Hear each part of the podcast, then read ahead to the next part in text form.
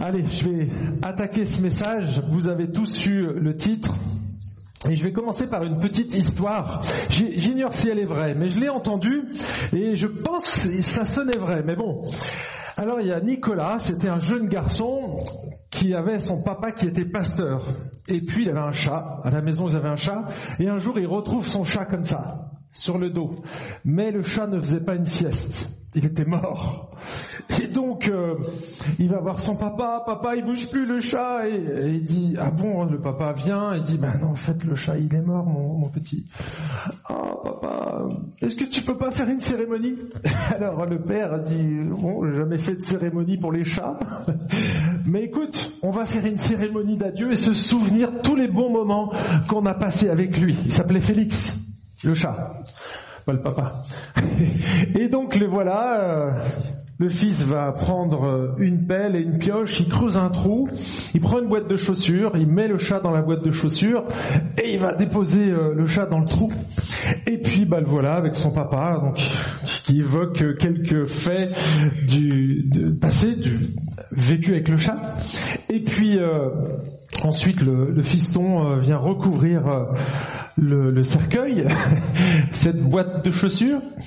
Et puis il se passe quelques semaines, et puis un jour son père regarde par la fenêtre et il voit son fils qui joue exactement là où ils avaient euh, enterré le, le chat. Et il dit, tiens, c'est intriguant, pourquoi il joue là? Et donc euh, il descend, et puis il regarde de près, il observe, et en fait, son fils, dans la boîte à chaussures, avait fait un trou pour laisser passer la queue. Et puis, pour que ce soit plus facile, il avait mis la boîte verticale et il laissait dépasser la queue.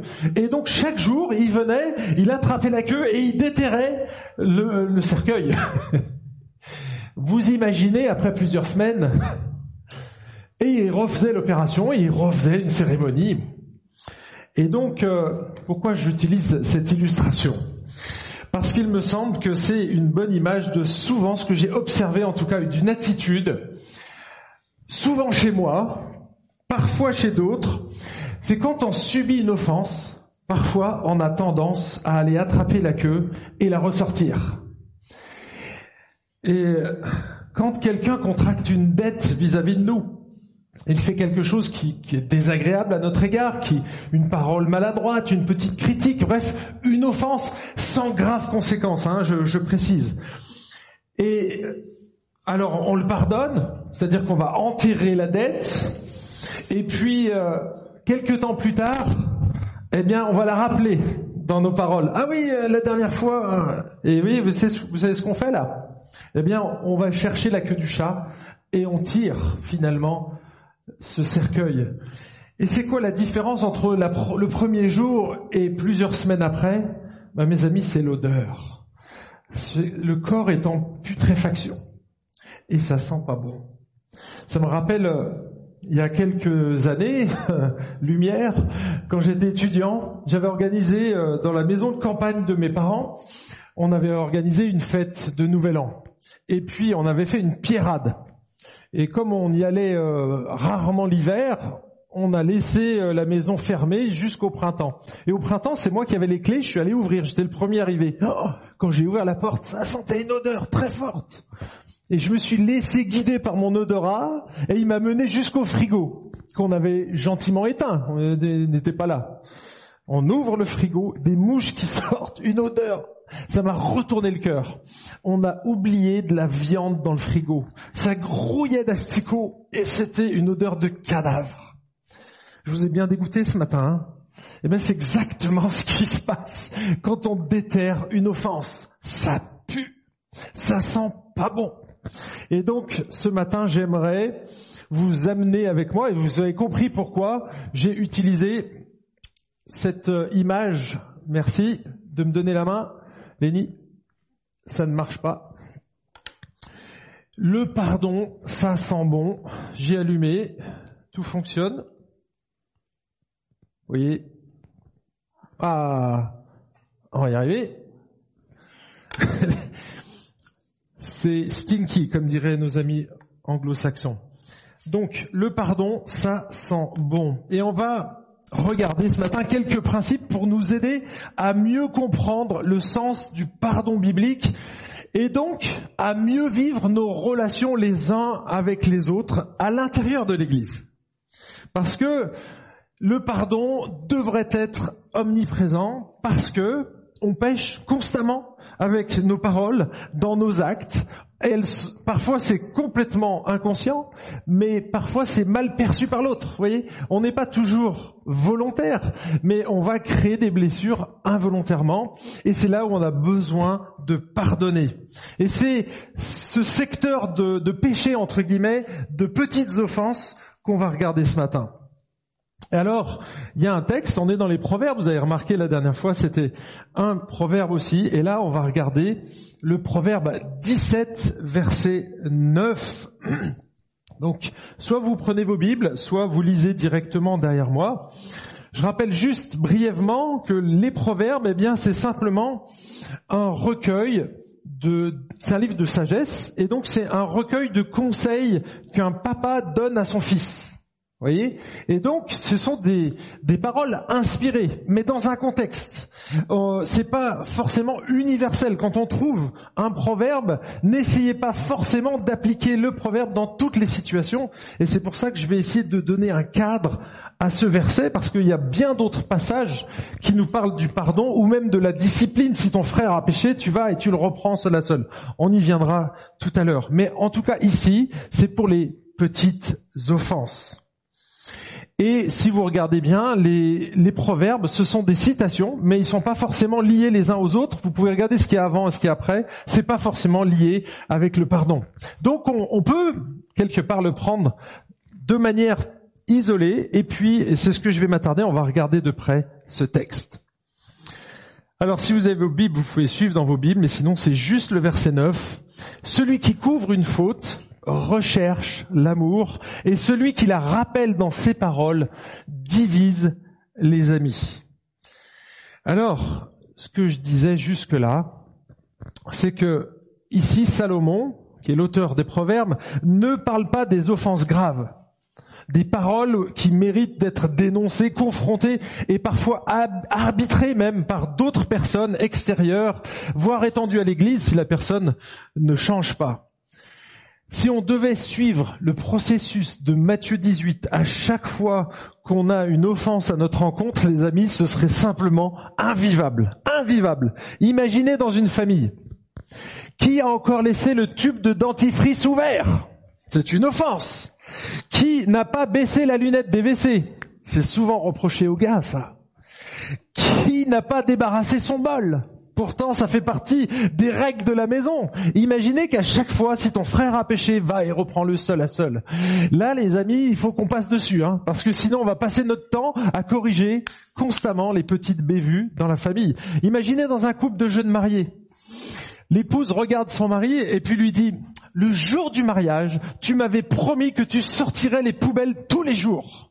Tu as oublié de les sortir le deux janvier, le vingt-trois juin et le dix août. » Je pense que je vais rencontrer les anciens pour qu'il y ait une conciliation. C'est marrant, ça vous fait même pas rire. Imaginez ici, dans l'église, à l'accueil se trouvent Marcos et Solofo.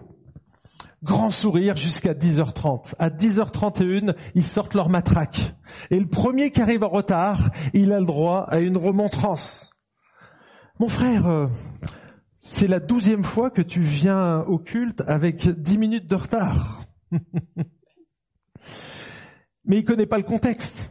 Le monsieur vient au culte, mais il travaille dans le médical, il y en a parmi nous. Et puis, bah, il sort de son travail. Il a passé la nuit au travail et il vient au culte le matin. Et voyez, ce genre de petite offense que lui peut recevoir, eh bien, il faut quelque part les, les gérer, ces offenses. Comment on fait ? Eh bien là, c'est le principe de l'amour qui va passer par-dessus, qui va couvrir. Alors on va regarder maintenant plusieurs éléments. Déjà, est-ce que l'amour nous pousse à pardonner tous les péchés, à camoufler un crime par exemple ? Est-ce que l'amour nous pousse à ne pas dénoncer un frère ou une sœur qui aurait commis un délit grave, qui serait répréhensible par la loi ? À protéger un coupable de la justice humaine ? Eh bien non. C'est pas de ça dont il s'agit.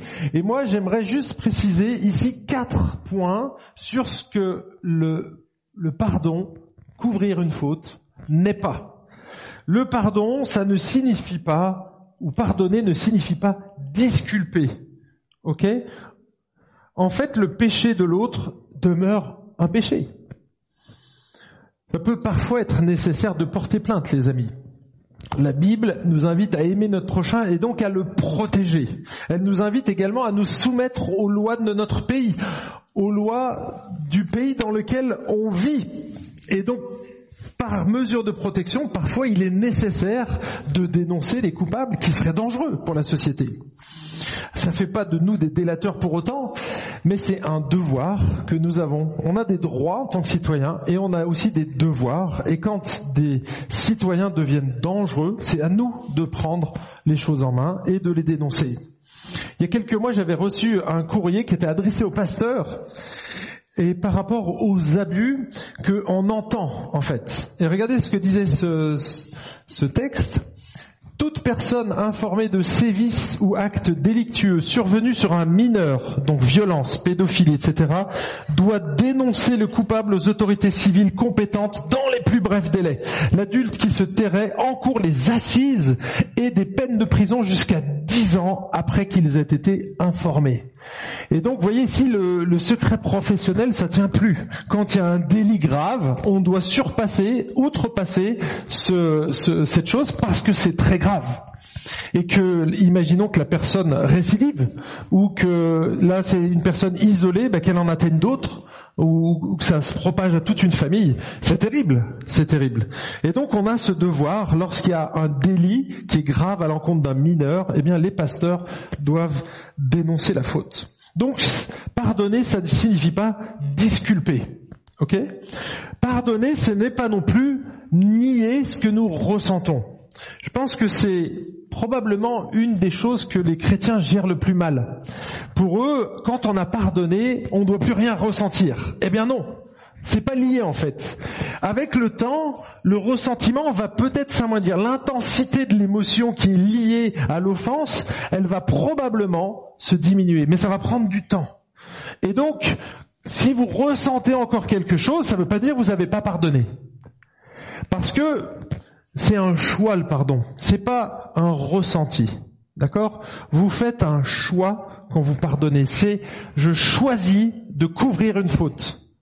Et donc, vous pouvez avoir des émotions. Je prends pour preuve la Bible, qui est totalement inspirée. Vous êtes d'accord avec moi ? Nous pensons que la Bible est cent pour cent inspirée. Eh bien, on va lire un texte d'un roi, David, qui a souvent été persécuté. De manière totalement injuste par le roi Saül, par son propre fils. Et parfois, il a écrit des choses, des prières, qui expriment ses émotions.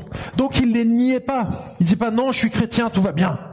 Non, non, non, non. Il exprimait ses émotions. On l'a dans beaucoup de psaumes, euh, notamment le psaume soixante-neuf. Si vous avez vos Bibles, ouvrez-la au psaume soixante-neuf et vous allez voir cette lecture. Je rappelle, inspirée. Verset vingt et un. Nous allons commencer ici. Donc, psaume soixante-neuf, verset vingt et un jusqu'au verset trente et un. Ils mettent du poison dans ma nourriture. Vous voyez la persécution ici ? Ils mettent du poison dans ma nourriture et pour apaiser ma soif, ils m'abreuvent de vinaigre.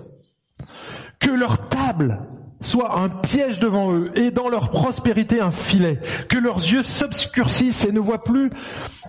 Fais continuellement chanceler leurs reins, répands sur eux ta fureur et que l'ardeur de ta colère les atteigne, que leur enclos soit désolé, qu'il n'y ait plus d'habitants dans leurs tentes, car ils poursuivent ce que toi-même as frappé. Ils racontent la souffrance de ce que tu as transpercé. Ajoute cette faute à leur faute et qu'ils n'aient pas accès à ta justice, qu'ils soient effacés du livre de vie et qu'ils ne soient pas inscrits avec les justes. Moi je suis malheureux et souffrant, ô Dieu que ton salut me relève. Je louerai le nom de Dieu par un cantique, je le magnifierai en le célébrant. Cela est agréable à l'Éternel, plus qu'un bœuf, un taureau avec cornes et sabots. On arrête la lecture biblique ici. Vous trouvez qu'il a nié ses sentiments ? Mes amis, ça fait partie des psaumes imprécatoires. Ces psaumes sont des prières. Et là, c'est la prière d'un homme persécuté injustement, qui crie à Dieu, qui crie son injustice, qui crie sa souffrance. Et il crie que justice soit faite. Mais si vous remarquez, dans tous les psaumes, à aucun moment, il nous encourage à faire la même chose déjà et à rendre justice nous-mêmes. Il ne nous encourage pas à rendre justice nous-mêmes. Les psalmistes reconnaissent à Dieu seul le droit, le droit, pardon, d'exécuter la vengeance. Donc lorsqu'on est submergé par l'émotion qui est provoquée par une injustice, hein, quelque chose qu'on a vraiment subi, eh bien nous aussi on peut crier à Dieu, pas forcément aux frères et sœurs, ce ne sont pas des poubelles, n'est-ce pas ? Et la déchetterie, elle est à la croix, hein. C'est pas les frères et sœurs dans l'église. Donc quand vous avez des choses à crier, parfois ça fait du bien, mais vous n'allez pas régler votre problème en l'ayant seulement dit à un frère.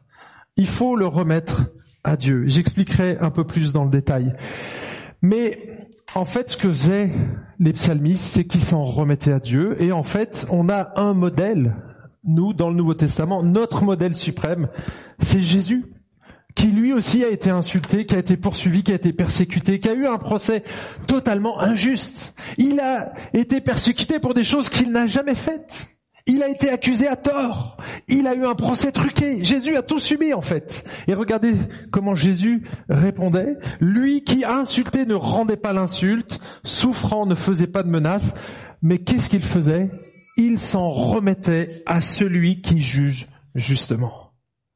Il gardait pas cela pour lui, il s'en remettait à Dieu. Ok Seigneur, toi tu sais, pardonne-leur. Devant ces bourreaux, pardonne-leur, ils ne savent même pas ce qu'ils font.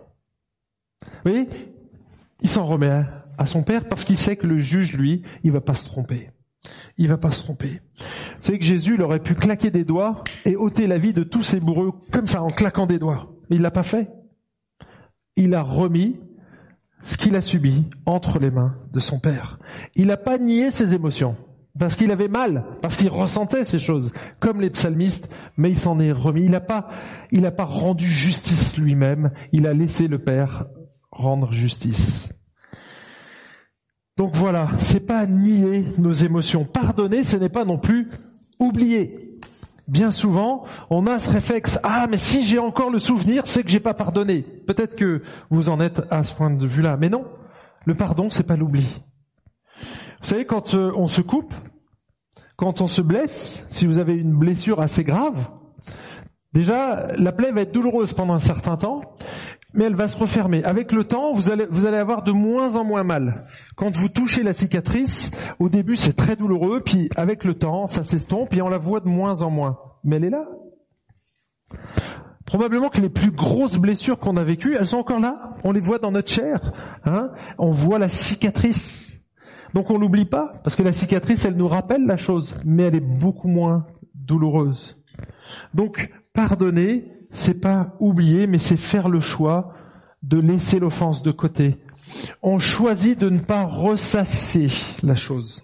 Donc ça, c'est un choix. Ça veut pas dire qu'on va oublier, mais si on entretient, vous voyez, si on entretient la blessure, si on entretient les propos blessants, si on entretient ça constamment, là, on fait un choix. On fait un choix de revivre la situation. Et ce qui est terrible, c'est que on se fait mal à soi-même. Je vous expliquerai aussi pourquoi. Donc c'est pas ça. Le pardon, pardonner, c'est pas oublier. Pardonner, c'est pas non plus faire confiance. Si quelqu'un a volé dans la caisse de l'église, par exemple, et qu'il l'a confessé, ok, on va le pardonner, mais je vais pas lui redonner la clé, la clé du ministère de la trésorerie. Vous comprenez ? En fait, pardonner, c'est pas donner sa confiance. La confiance, elle se gagne. Le pardon, il est donné gratuitement. Donc, vous voyez, ça peut, ça peut prêter à confusion parfois. Oui, mais il me fait plus confiance. Eh ben, c'est normal. Tu as grillé sa confiance, ça va prendre du temps, et il va falloir que tu montres patte blanche dans beaucoup de domaines avant qu'on puisse te faire confiance. Donc, et ça veut pas dire que la personne vous en veut, simplement. Il est normal qu'elle soit méfiante à partir de ce moment-là. Et ça, c'est de la sagesse. C'est pas euh, un manque d'amour, c'est simplement de la sagesse. Donc pardonner, c'est pas faire confiance. Alors c'est quoi finalement la confiance ? Eh bien, dans notre texte, on a ce verset qui revient Celui qui couvre une faute recherche l'amour. Pardonner, c'est couvrir. Pardonner, c'est couvrir. Notre texte nous invite à couvrir la faute, à passer au-dessus des petites offenses que l'on subit. Dans l'original, le mot « couvrir », il évoque le sens de cacher, envelopper, recouvrir, revêtir, pardonner. C'est, c'est le mot qui est utilisé, vous le trouvez toutes les déclinaisons dans la Bible. C'est un mot qui est dérivé du propitiatoire. Vous vous rappelez ce que c'était le propitiatoire où il y avait les deux anges? Eh bien, c'est le couvercle de l'arche. Il vient couvrir. Ok? C'est cette idée de couvrir. Il vient couvrir. C'est un mot qui est utilisé en rapport avec l'Holocauste, qui sert d'expiation. Et vous savez qu'on retrouve ce terme dans une histoire, et je trouve que ça illustre merveilleusement bien le pardon.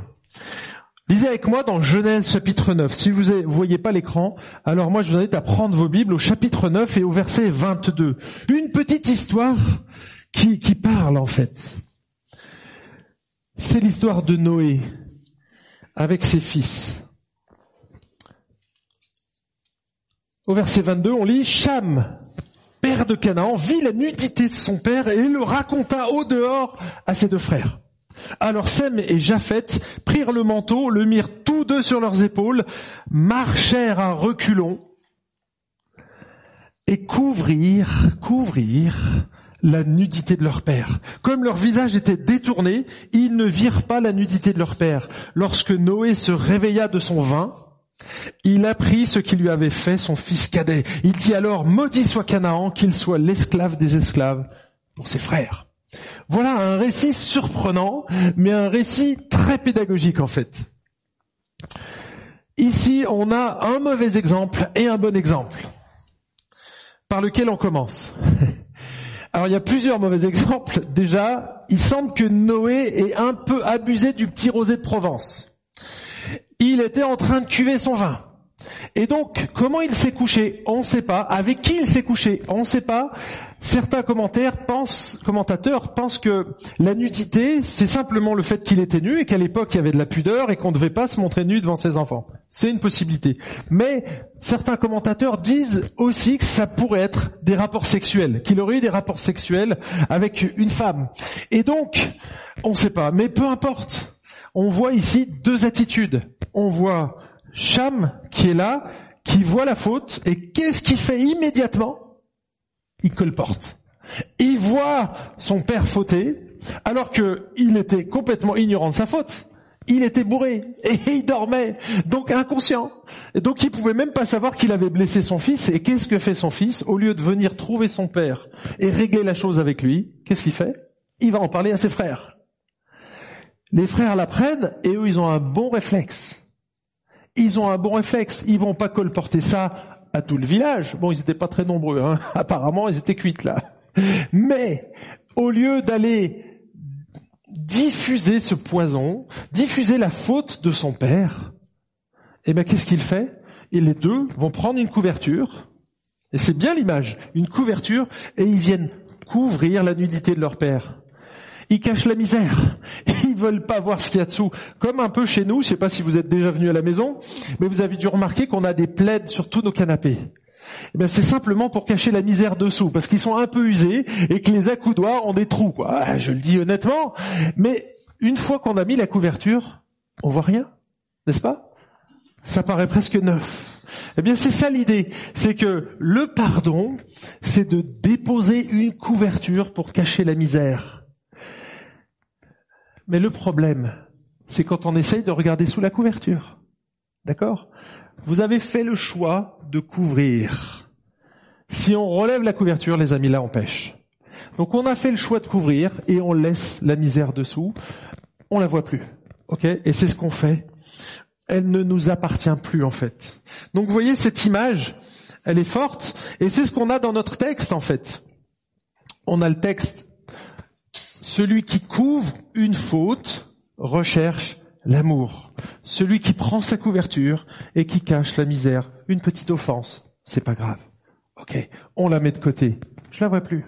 Et surtout, je veux pas la ressasser. Je vais pas regarder sous la couverture. Je la laisse dessous. Donc, pardonner, c'est couvrir. Ensuite, pardonner, c'est agir avec amour. Celui qui couvre une faute, il recherche quoi? L'amour, c'est écrit là. Celui qui couvre une, une faute recherche l'amour. Il ne recherche pas la querelle, il ne recherche pas la division, il recherche l'amour. Alors ce proverbe ne nous encourage pas à fermer complètement les yeux, mais à agir avec amour dans toutes les situations que nous rencontrons. Et c'est un principe qu'on ne trouve pas seulement dans l'Ancien Testament, mais on le retrouve aussi dans le Nouveau Testament, dans l'Église. Regardez ce que dit l'apôtre Pierre à des chrétiens qui étaient dispersés en Asie mineure, chrétiens persécutés, et donc il leur donne des tuyaux pour vivre dans la vie d'Église. Regardez ce qu'il dit, proverbe, euh, pardon, un Pierre... Ah, je l'ai pas mis. Désolé. Alors c'est un Pierre chapitre quatre verset huit.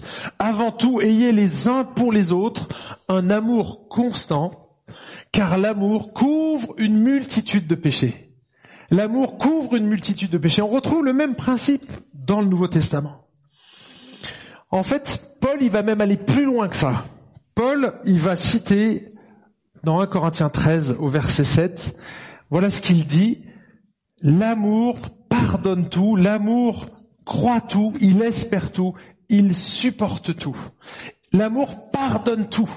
Et il s'adresse à des Corinthiens qui étaient assez nombrilistes, qui avaient de la difficulté à pardonner les petites offenses. Ils étaient très susceptibles. Quand on est égoïste, on est centré sur soi. Dès qu'on porte atteinte à notre petite personne, ça prend des proportions énormes. Et donc, c'est dans ce contexte-là que l'apôtre Paul leur dit « L'amour pardonne tout. » L'amour pardonne tout. Il devrait, vous devriez couvrir ces choses-là, les amis. Or, qu'est-ce que vous faites? Vous ne faites que mettre de l'huile sur le feu. Vous ranimez constamment les choses et c'est pas bon. Donc, l'amour devrait pardonner. Encore une fois, ces versets s'appliquent pour les petites offenses, hein. On est d'accord, parce que l'apôtre Paul, dans l'épître aux Corinthiens, a, a traité sévèrement certaines situations. Il avait même livré à Satan certains qui, qui, qui avaient une vie de débauche absolue. Ils commettaient l'inceste, et c'était une horreur, donc ils le dénoncent. Donc on ne parle pas de ces fautes graves, on parle des petites offenses, celles que nous avons au quotidien. Tiens, euh, je t'avais demandé un sucre, tu n'en as pas mis dans ma tasse, tout à l'heure. Vous voyez ce genre de petite offense. Tiens, je t'avais demandé de l'eau fraîche, tu m'as donné de l'eau tiède. Hein, d'ailleurs, il est où mon verre? C'est pour des pécadilles, ici qu'on est en train de parler. Mais les amis, les petites pécadilles, si vous vous coupez avec une, une feuille de papier, ça vous est déjà arrivé de vous couper avec une feuille de papier? C'est pas très grave, en général, c'est pas une grosse balafre avec un couteau de cuisine. Une petite, mais si on en fait plusieurs comme ça, l'une à côté des autres. Euh, la petite, euh, enfin la, la petite coupure au départ, quand elle est cumulée, ça devient très sensible. Et si on ne fait rien, qu'est-ce qui va se passer? Ça va s'infecter. Et puis ça va s'aggraver. Et donc ça peut, à terme, causer même des divisions. Donc ces petites pécadilles cumulées non pardonnées, ça finit par devenir une souffrance et causer des désordres dans l'Église. Et c'est pas ce qu'on souhaite. En tout cas, j'espère que c'est pas ce que vous souhaitez. Si on n'applique pas le pansement de l'amour, mes amis, eh bien, on peut causer une division. Pensez à ce pansement. Pensez une blessure. Pensez une offense. C'est important. Donc le pardon, on l'a dit, c'est un choix, c'est un acte libéré, délibéré, pardon. Et donc, on ne doit pas attendre de plus ressentir de douleur avant de pardonner, parce que sinon, on peut, apprendre, on peut attendre très longtemps. On peut attendre très longtemps. La douleur, elle peut parfois rester longtemps. En tout cas, on ne laisse pas les choses. Et je pense que c'est ça la, la leçon dans ce point ici. L'amour agit. On ne laisse pas la viande dans le frigo. On ne laisse pas putréfier la situation. Vous voyez ? Soit vous allez mettre le courant pour que ça soit réfrigéré, soit vous mangez la viande, mais surtout, la laissez pas dans le frigo éteint. Parce que là, ça va putréfier. Il faut régler les situations au fur et à mesure qu'elles viennent. Parce qu'on est tous humains, les amis, et qu'on sait que ça va dégénérer à un moment donné. Donc, c'est un message ce matin. Pour notre vie, on commence l'année, donc partons sur le bon pied, d'accord ? Et ayons les bons principes pour que justement on puisse aller loin et, euh, et grandir ensemble. Allez, dernier point, pardonner, c'est être discret. Il dit, et celui qui la rappelle dans ses paroles divise les amis. Si Salomon nous invite à la discrétion, c'est que notre tendance naturelle, eh bien, c'est de répandre la faute des autres. C'est complètement naturel. Personne ne se force. On a subi quelque chose, qu'est-ce qu'on fait? Au lieu d'aller voir la personne, qu'est-ce qu'on fait? On va le dire à quelqu'un d'autre. Je l'ai subi des dizaines de fois. Je l'ai même moi fait plusieurs fois. Et je m'en repens à chaque fois. Parce que là, tu es en train de médire, mon ami. Pourquoi on fait ça? Ben, le proverbe, les proverbes le disent. C'est des bonbons. On aime ce genre de choses. C'est croustillant comme un petit bonbon dans la bouche, un peu acidulé. Vous voyez, ces petits bonbons qu'on aime bien, là, les Haribo, une petite fraise Tagada, puis on en redemande. Une fois qu'on l'a dans la bouche, on en redemande. Les paroles du médisant, celui qui va raconter des choses sur quelqu'un d'autre, qui va dire du mal, sont comme des friandises. Elles descendent jusqu'au fond du corps et elles nous font du bien. C'est pour ça qu'on le fait. Ça nous fait du bien. En fait, quand on relève la faute des autres, qu'est-ce qui se passe? Quelque part, on se sent pas si mauvais que ça. Ça nous élève. En fait, ça redore notre blason. Et puis, en même temps, quand on parle des autres, on parle plus de nos péchés à nous. Donc, c'est un moyen, quelque part, d'éviter les choses qui fâchent. Vous voyez, on pointe sur les autres. Ah, t'as vu ce qu'il a fait? C'est quand même pas terrible. Ah oui, sauf que là, t'es en train de faire pire que lui, probablement. Parce que la médisance, mes amis, ça fait partie des divisions et des partis pris qu'on trouve dans Galates chapitre cinq et au verset dix-neuf, qui sont le fruit de la chair et qui divisent les églises. Donc ce que je suis en train de vous dire, c'est pas un détail. Tout le monde le fait, oui, mais ça pue, ça sent pas bon. Honnêtement, ça sent pas bon, et c'est au même niveau que l'adultère, c'est au même niveau que tous les autres péchés sexuels, que la magie. Vous imaginez? Vous trouvez ça horrible, c'est une abomination devant l'Éternel. Eh bien, les partis pris et la division aussi, mes amis, ça fait partie de la même liste. Donc ce sont des choses qui sont graves et donc on doit absolument gérer. Vous savez, il y a quelques années, j'ai eu une personne qui m'a convoqué et qui, qui m'a dit « Écoute Franck, il faut qu'on se voit, est-ce que tu peux venir ?»« euh, Ok, alors j'arrive au rendez-vous. » Et puis la personne sort un... Trois pages. Trois pages dactylographiées. Je me suis dit « Waouh, on a un nouveau programme !» Non, non, non, c'était juste tout ce que j'avais fait ou pas fait que j'aurais dû faire pendant les trois dernières années. Elle m'a fait un listing de tous mes péchés, de toutes les maladresses que j'ai pu avoir dans un message. Parce que des fois, on dit des choses, puis on fait pas attention. Ça peut arriver. Si c'est votre cas, les amis, ne faites pas un listing. Venez me voir à la fin du culte. D'accord? La plupart du temps, passez la couverture, s'il vous plaît. Si vous pensez que ça peut avoir des conséquences sur l'assemblée, parce qu'on est filmé, parce qu'il y a des gens fragiles, alors vous venez me le dire, moi je sais demander pardon. Ça c'est un truc que le Seigneur m'a appris. Je suis rapide pour demander pardon. Mais faites-le. Me laissez pas dans mon péché. Me laissez pas dans mon péché. Agissez. Et surtout, surtout, ne faites pas de listing. Ne faites pas de listing. Parce que quand vous faites un listing, eh bien, qu'est-ce que vous êtes en train de faire? Vous écrivez sous la couverture, et puis à un moment donné, vous faites quoi? On lève la couverture. Et ce qu'il y a dessous, c'est pas bon. C'est pas bon. premier Corinthiens treize, verset cinq, on a dit le verset sept tout à l'heure, regardez ce que Paul dit. L'amour ne soupçonne pas le mal, et littéralement, c'est l'amour ne comptabilise pas le mal. On ne fait pas de listing des fautes du pasteur ou de qui que, qui que ce soit d'autre. Moi, je suis le plus exposé quelque part. Donc c'est facile. C'est facile. C'est très facile de critiquer un pasteur. Ah, t'as vu, il a fait une faute. Ah, il a dit, il y a, il y a une faute d'orthographe. Enfin, une faute d'orthographe, on s'en fiche, hein. Mais ça peut vous offenser. Pourquoi pas? Alors pourquoi on, on dit toutes ces choses? Pourquoi devons-nous pardonner? Parce que, on l'a vu, si on pardonne pas, ça divise les amis. Cette personne qui est venue me voir avec son listing, est-ce que vous pensez que ça a amélioré nos relations? Est-ce que ça a été constructif? Eh ben pas trop, parce que après euh, après on se dit ok, euh, c'est quoi la prochaine liste, c'est pour dans combien de temps, vous voyez? Et c'est, c'est dommage, c'est une attitude. Et en fait la personne, chaque fois que je bougeais le petit doigt, elle réagissait.